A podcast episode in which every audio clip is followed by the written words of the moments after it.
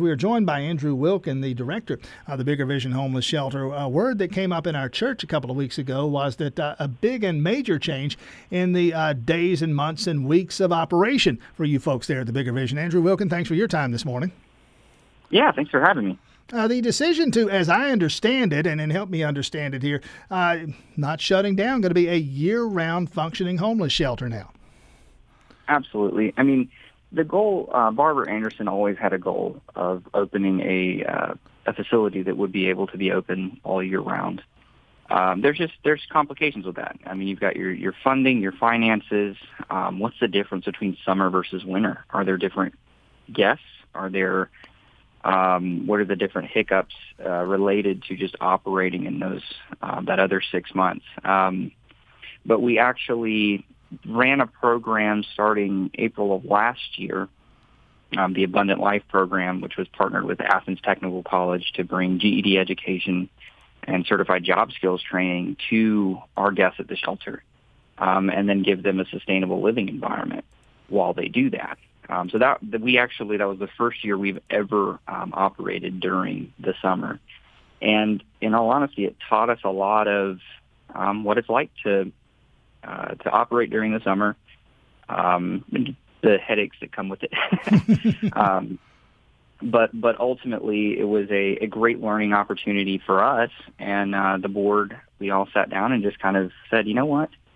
What is the difference in cost between making this available to people who are in the job training program only, or making it available for um, anyone who you know an adult in homelessness in need? Um, and the board was like, you know, I think the costs outweigh the benefits. Let's let's try it. If, if it doesn't work, it doesn't work. Um, and so this is a pilot program. I don't know that it's probably going to. Uh, I don't think it'll fail. I mean, essentially, based on the data that we have um, over the last three years, this last season, 82% of our guests um, are gone after 30 stays, and 60% of our guests, their first day to their last day is 30 mm. or less days. Um, and so we're seeing a large influx of our guests on a month-to-month basis transitioning out and no longer needing our services. Well, let me stop you right um, there and ask if that's a good thing or a bad thing. Andrew Wilkin, I can interpret that data either way. By itself, it doesn't really tell me much. What does it tell you? I, I agree that it did. I don't have all the pieces to the data, um, but what it tells me is that an individual no longer needs us. Um, and so they don't need our shelter, that means that they either got shelter of their own, they connected with family, they reconnected to um, kind of a backup, uh, you know, structure of you know a support system.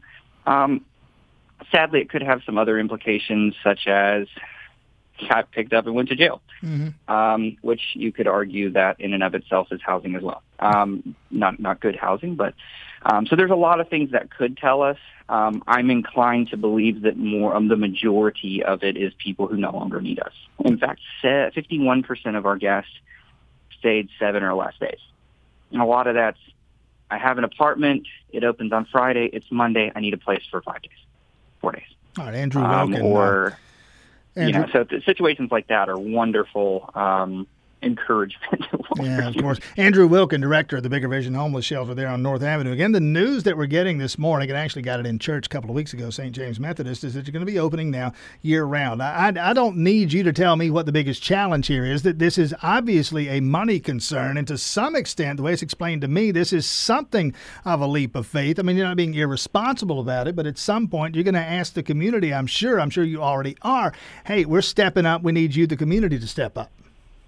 Absolutely. Um, that is a, a huge component. But I'll be honest, the, the ideas that we've laid down as future plans are far outweigh this one.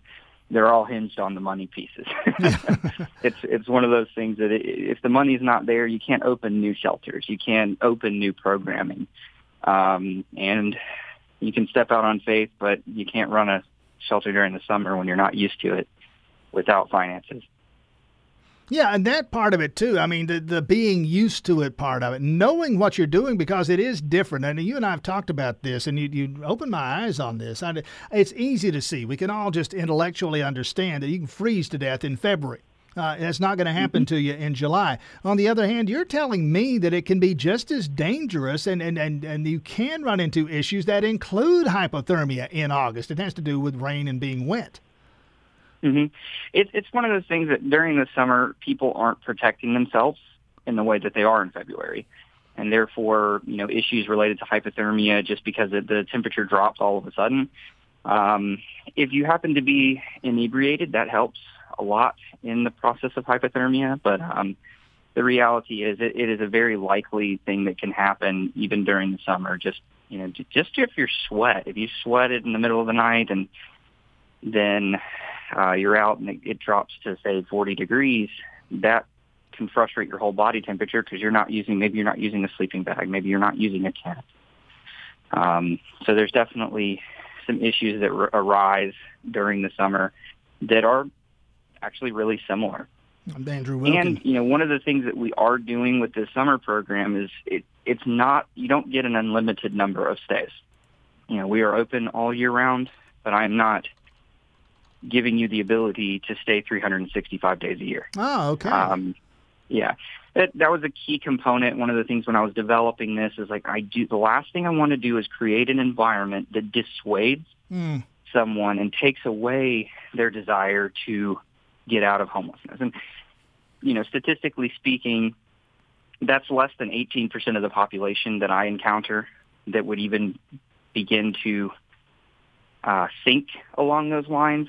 But the last thing I need is for that number to increase or for that number, those people in that category, in the chronic homeless category, to decide that bigger vision is their long-term solution to homelessness, and it's now this is this is a stepping stone to help you get out. Uh, so bigger vision of Athens.org is the website. Bigger vision of Athens.org. Mention money. You can make contributions there. You can donate there. An easy way to do that right there online. You can also volunteer. And the big thing about volunteering is meal preparation. Andrew and I were talking about that during the break there. Just any number of ways that you can help out. They they got to eat down there, dinner and breakfast uh, day and night for these folks. Uh, congratulations and best of luck with this new move. Please, I, I, implore you to let us know what we can do by way of getting the word out, uh, getting folks involved, getting folks to help, because this is big. This is an important part of our community and the work that you do, and a, a bigger vision that I understand on your part. Is, you hinted at a couple of things there. It's even bigger than this, and we'll talk about that in the months to come. Andrew Wilkin, best of luck with this. Thanks for your time this morning. Thank you so much, and you have a great day.